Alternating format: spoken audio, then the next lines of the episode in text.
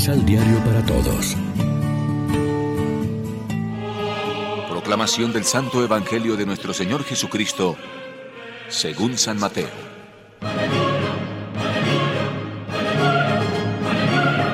El reino de los cielos es semejante a un tesoro escondido en un campo.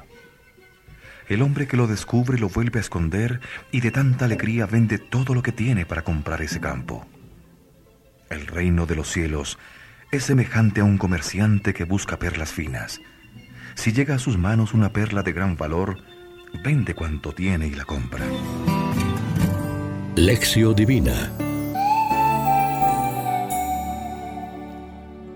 Amigos, ¿qué tal? Hoy es miércoles 27 de julio y a esta hora nos alimentamos una vez más con el pan de la palabra que nos ofrece la liturgia. Dentro del discurso parabólico de Jesús leemos hoy las parábolas gemelas del tesoro y de la perla, exclusivas del evangelista Mateo. En ambas se utiliza como punto de partida un motivo frecuente en los cuentos orientales sobre hallazgos de tesoros, en un tiempo en que, a falta de bancos y cajas fuertes, el dinero y las joyas se escondían bajo tierra. Pero Jesús no gratifica la fantasía describiendo lo conseguido posteriormente con el tesoro y la perla. Las dos parábolas están en función de una enseñanza común, actitud ante el descubrimiento del reino de Dios, significado en el tesoro escondido y hallado inesperadamente, y en la perla fina buscada afanosamente. En ambos casos, tanto el agricultor como el mercader venden todo lo que tienen para comprar el tesoro y la perla. A Jesús no le interesa hacer un juicio sobre la evidente avaricia de ambos, aunque traten de seguir la vía legal. Él acentúa más bien la enorme alegría que el hallazgo les produce y que los impulsa a deshacerse de todo con tal de conseguir el campo del tesoro y la perla de gran valor. Y por nada del mundo renunciarán luego a su posesión, pues ninguno de los dos compra para especular con la venta. El misterio del reino de Dios fascina de tal modo que para el que lo descubre en toda su plenitud, no exista nada comparable en este bajo mundo. Merece que se le sacrifique todo porque es lo único que en adelante dará sentido a la vida entera del auténtico discípulo de Cristo.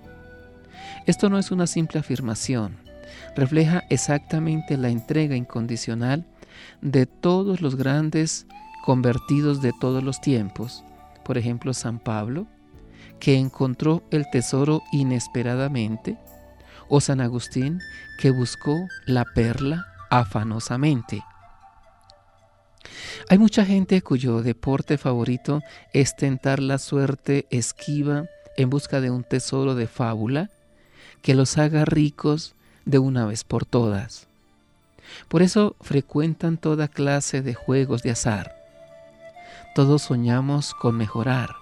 Todos necesitamos dinero para sostener la casa y la familia, amén de atender a un sinfín de gastos y necesidades. Dios lo sabe y su providencia no nos olvida. Reflexionemos. En nuestra experiencia de vida cristiana somos conscientes de la misión profética que nos compete encontramos en las palabras del Señor nuestro gozo y nuestra alegría? Oremos juntos.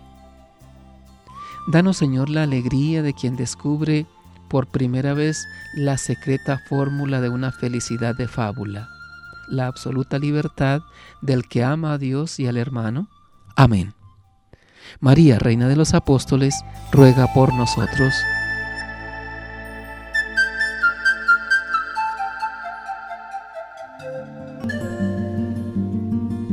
Complementa los ocho pasos de la Alexio Divina adquiriendo el emisal Pan de la Palabra en Librería San Pablo o distribuidores.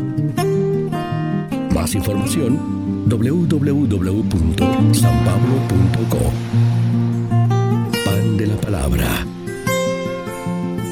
Vive la reflexión.